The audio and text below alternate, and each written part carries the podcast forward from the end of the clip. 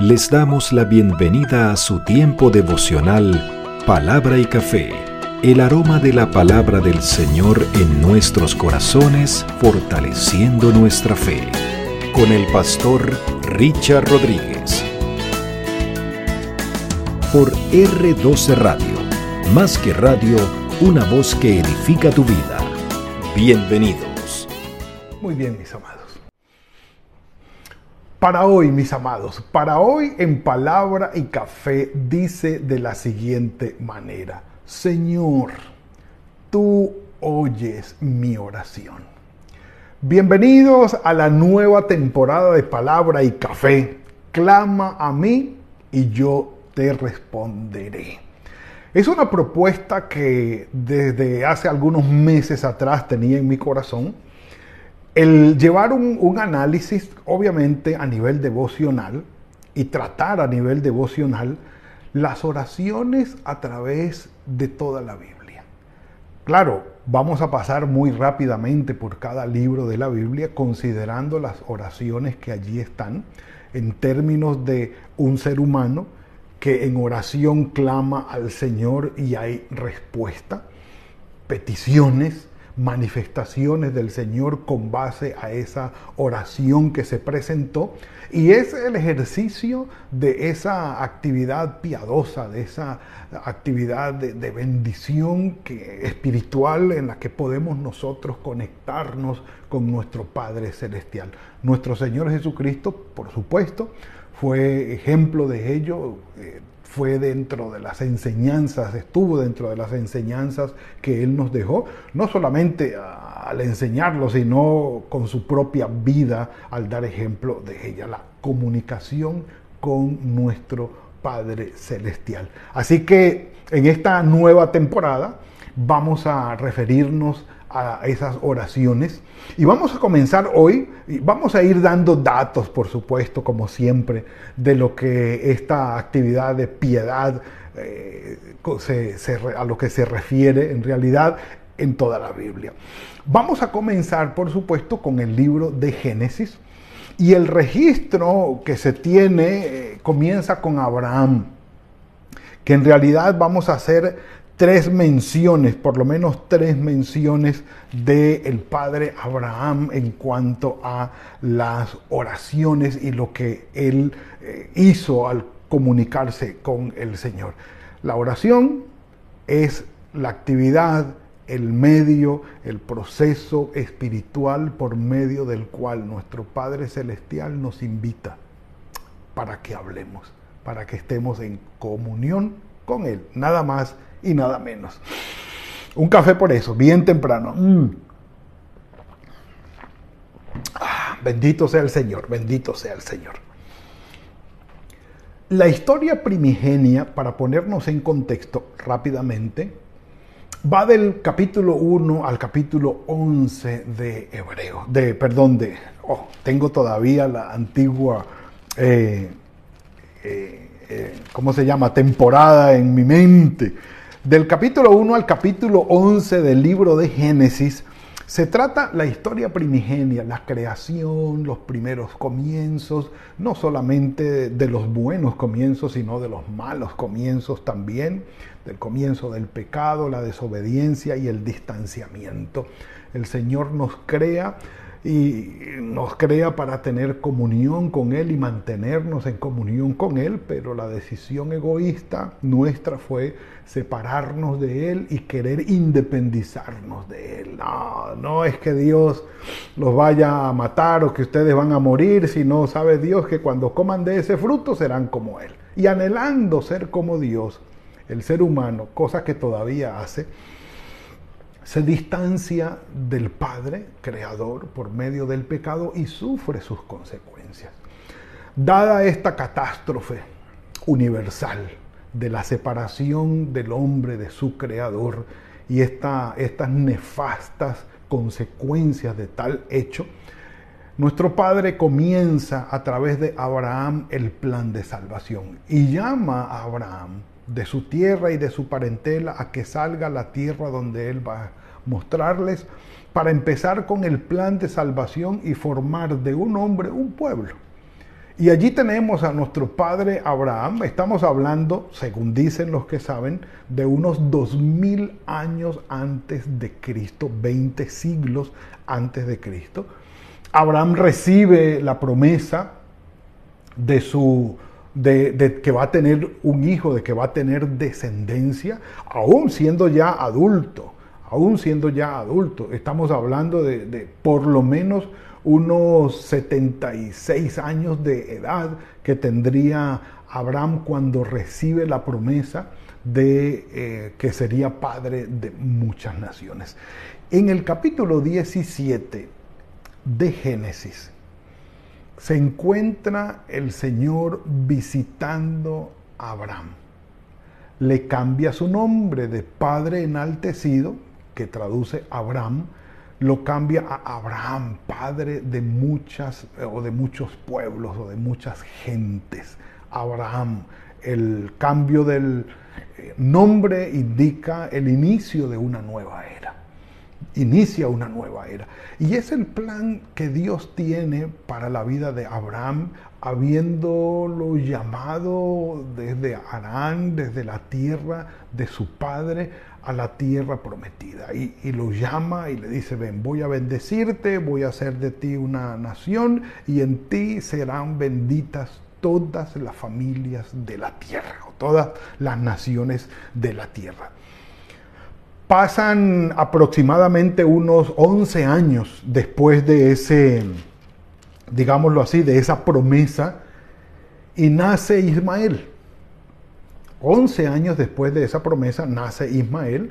Conocemos la historia de cómo Abraham, considerando la promesa de Dios, siendo él ya adulto, Sara siendo estéril, eh, dice Sara, allégate a Agar, la sierva egipcia, para que por medio de ella podamos tener descendencia, en otras palabras, el vientre alquilado de Agar sirve para que nazca Ismael, que al final no termina siendo vientre alquilado porque Agar termina criando a su hijo y haciéndose cargo de su propio hijo.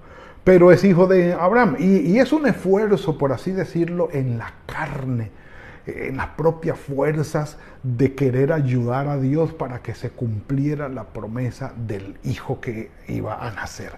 Estamos hablando de 11 años después, 24 años después, Abraham recibe eh, la visita del Señor para que se cumpla definitivamente eh, la promesa del nacimiento de Isaac. Eh, Abraham a sus 99 años, Sara a sus 89, 90 años, ya está para dar a luz a Isaac. Eh, no ha nacido Isaac, eh, ya le han puesto nombre, Ismael no había nacido y también le habían puesto nombre a Ismael, de manera que Ismael e Isaac son los dos primeros seres humanos que nacen habiendo antes de su nacimiento puesto, eh, habiéndoles puesto su nombre. Entonces, viene la señal del pacto que es la circuncisión, circuncidan a sus hijos, incluido Ismael, y, toda la orden para que el pueblo del Señor tenga esa distinción especial. Y está hablando Dios con Abraham diciéndole, bueno, la señal del pacto será la circuncisión. Eh, Sara ya no se llamará Sara, sino que será Saraí su nombre. Y yo la bendeciré y también le daré un hijo a ella. Recuerden que a esa edad tenía más o menos 10, 11 años Ismael. Ya Ismael había nacido, el primer hijo de Abraham con, con Agar, con Agar. Entonces, en medio de esa conversación, Génesis capítulo 17, se da esta especial oración que eleva a Abraham ante el Señor. Capítulo 17 de Génesis. Vamos allí, vamos allí. Venga, un café. Mm. Extraordinario, extraordinario. Entonces, versículo 17 del capítulo 17. Abraham se postró sobre su rostro y se rió y dijo en su corazón, a un hombre de 100 años habrá de nacerle un hijo. Aún hoy nos escandalizamos, por supuesto. En aquella época, claro, y no solamente la edad de Abraham, sino la edad de Sara y la esterilidad de Sara. Pero eh, estamos hablando de que Sara estaría así en los 90 años, 89, 90 años, 99, 100 años de, Abraham. Sí, habían 10 años de diferencia. 11 años antes se le había hecho la... Eh, perdón, había nacido, um, ah, ¿cómo se llama? Ismael. Ya Ismael tenía 11 años. A este punto, hace 24 años atrás, Dios le había hecho la promesa a Abraham. Ahora, ¿cuánto tiempo soportamos nosotros la espera de una respuesta de Dios? Hablando en términos de oración, hablando en términos de oración, Abraham, o mejor dicho, Sara, se desesperó a los 11 años de espera por la respuesta del Señor. A los 11 años se desesperó. Ya, ya, he esperado mucho tiempo, 11 años. Ahora, eh, sigo pensando, por supuesto, en lo que significa la paciente espera en confianza y en fe en el Señor. Esa paciente espera nuestra para que el Señor responda las oraciones oh, que los tiempos han cambiado, que ahora las cosas son más ágiles, son más rápidas. 20 eh, siglos antes de Cristo todo era, todo era mucho más lento, eh, pues no había afán, no tenían mucho que hacer, tal vez no tenían deudas que pagar, no tenían... Lo que sea, lo que sea. Fueron días muy lentos.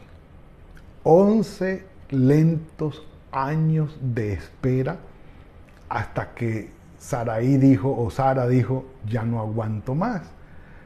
Anda, ve con Agar y tengamos una hija, un hijo con ella. No, no, no espero más, no espero más. 11 años pasaron para que Sara dijera, no espero más. Hablando en términos de oración y enfocándonos por la línea de la oración, que es lo que nos ocupa a nosotros hoy. 11 años. Sin embargo, al final fueron 24 años de espera para que se cumpliese la promesa del Señor y trajese respuesta a oraciones, a oraciones. Sarai le cambió el nombre y dijo entonces, Abraham se postró sobre su rostro y se rió. A un hombre de 100 años habrá de nacerle un hijo y Sara ya de 90 habrá de concebir. En medio de esa reflexión válida, entramos nosotros también. ¿Cuál es el punto? Cuando nos encontramos en las diferentes eh, situaciones y adversidades de nuestra vida, la lógica humana nos juega sucio muchas veces o juega un papel contrario a la obra y a la manifestación de Dios, la lógica humana que es precisamente lo que está poniendo en tela de juicio aquí Abraham. Tengo ya 100 eh, años, Sara tiene ya 90 años, nuestra vejez, eh, su esterilidad, no se ha podido y es obvio y lógico que el estéril no era Abraham porque ya Agar había dado a luz a Ismael, entonces sí, Sara tenía la dificultad. La gran dificultad de la esterilidad era una ignominia, una vergüenza sobre la mujer. Hablaremos de eso el domingo, pero eh, estamos seguros de que delante del Señor venía Sara día tras día pidiendo por esto. A los 11 años se desesperó, 24 años después vino la, la promesa, pero aún Abraham se, se preguntaba, Señor, ¿sí se podrá? Claro, nosotros tenemos hoy la palabra que dice, lo que es imposible para los hombres es posible para Dios. Y podemos esperar en la promesa de Dios y en la obra de Él. Y dice Abraham, el versículo 18, Y le dijo Abraham a Dios, oración, esta es la oración. Ojalá viva Ismael delante de ti. Respondió Dios, y esto es lo genial, que uno dice, bueno, ojalá se pudiera, por favor, Señor, que la oración sea un diálogo tan especial como este. Pero bueno, tiempos antiguos y lo que estamos leyendo. Respondió Dios, ciertamente Sara, tu mujer, te dará a luz un hijo y le pondrás por nombre Isaac. Antes de que naciera ya estaba nombrado. Es decir, ya le habían puesto nombre. Confirmaré mi pacto con él como pacto perpetuo para sus descendientes y después de él. Y en cuanto a Ismael, también te he oído. Bendice a Sana, recalca la promesa de que va a dar a luz y responde la oración de Abraham. Es su hijo, como quiera, es su hijo. Su nombre está puesto en juego allí, su dignidad, por lo que iba a ser la ascendencia de Ismael. Ojalá viva Ismael delante de ti y ya voy a explicar qué significa esa petición de Abraham. Pero el versículo 20 le dice, le responde en cuanto a Ismael, también te he oído. Por eso es oración lo bendeciré, lo haré fructificar y multiplicar mucho en gran manera, engendrará doce príncipes y haré de él una gran nación. Que en el versículo, en el capítulo 25 de Génesis están los doce hijos, los doce príncipes, los doce hijos descendientes de Ismael. Allí están los nombres en Génesis capítulo 25, versículos 12 al 16. Allí están los nombres de esos doce príncipes. Pero yo estableceré mi pacto con Isaac. Listo, voy a bendecir a Ismael, no te preocupes, pero mi pacto, mi plan de salvación va a ser a través de Isaac. El que Sara dará a luz el año que viene, por este tiempo. Acabó Dios de hablar con Abraham y se alejó de él. Hermosa experiencia de oración, hermosa experiencia de oración, inspiradora experiencia de oración. ¿Qué pidió Abraham o Abraham, ya cambiado el nombre, para su hijo Ismael? Ismael significa el Señor oye. Ismael. Ismael, ese nombre que refiere el, carácter de Dios. El Señor oye. Agar, Sara, Abraham conocían este carácter del Señor. El Señor está dispuesto a escuchar nuestras oraciones siempre. Si algo podemos hacer nosotros con plena confianza, es ir al Señor en oración. Él nos va a escuchar. Si Él conoce nuestros pensamientos, nuestros malos pensamientos, nuestras maquinaciones en nuestro corazón, si Él conoce nuestro ir, nuestro venir, nuestro entrar, nuestro salir, los planes que estamos pensando, como en, el Nuevo Testamento con nuestro Señor Jesucristo, si Él conoce la intención de nuestros corazones, por supuesto, conoce también nuestras oraciones. Y lo que Abraham pide, lo traduce de una manera muy especial las diferentes versiones. Muy literal está la propuesta, muy cerca del original, ojalá viva Ismael delante de ti. ¿Qué pide este padre para su hijo? La Dios habla hoy lo traduce, ojalá Ismael pueda vivir con tu bendición. Ojalá que Ismael viva delante de ti. Sería suficiente con que Ismael contara con tu bendición que Ismael viva bajo tu bendición especial. Concédele a Ismael vivir bajo tu bendición.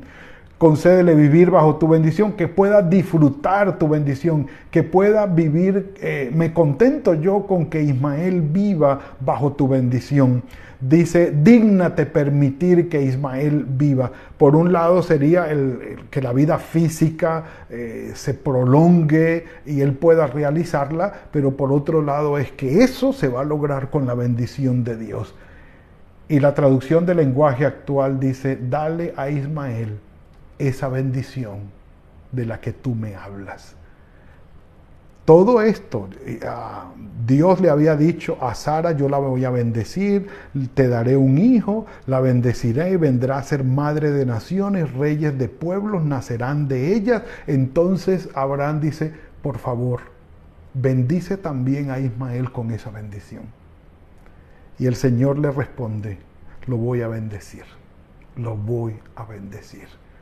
Será un hombre que contará con mi bendición doce príncipes, descendencia y una gran nación. Pero, dice Dios, pero, mi pacto es contigo, con Sara y con Isaac. Yo voy a seguir con ustedes. Mis amados, venimos del milagro, no de la obra de la carne, que fue un esfuerzo personal porque la obra de Dios se cumpliera. Sara le dice a Abraham, allégate a Agar y que nazca Ismael. Hagámoslo nosotros, ya que Dios no lo ha hecho. En términos de oración, mis amados, esperemos que Dios obre y que Dios muestre el camino. Eso fue un esfuerzo en la carne. Pero cuando Dios llegó, 24 años después, con toda la paciencia del mundo que podamos tener, el hijo que va a nacer será el hijo de la promesa con la acción de Dios.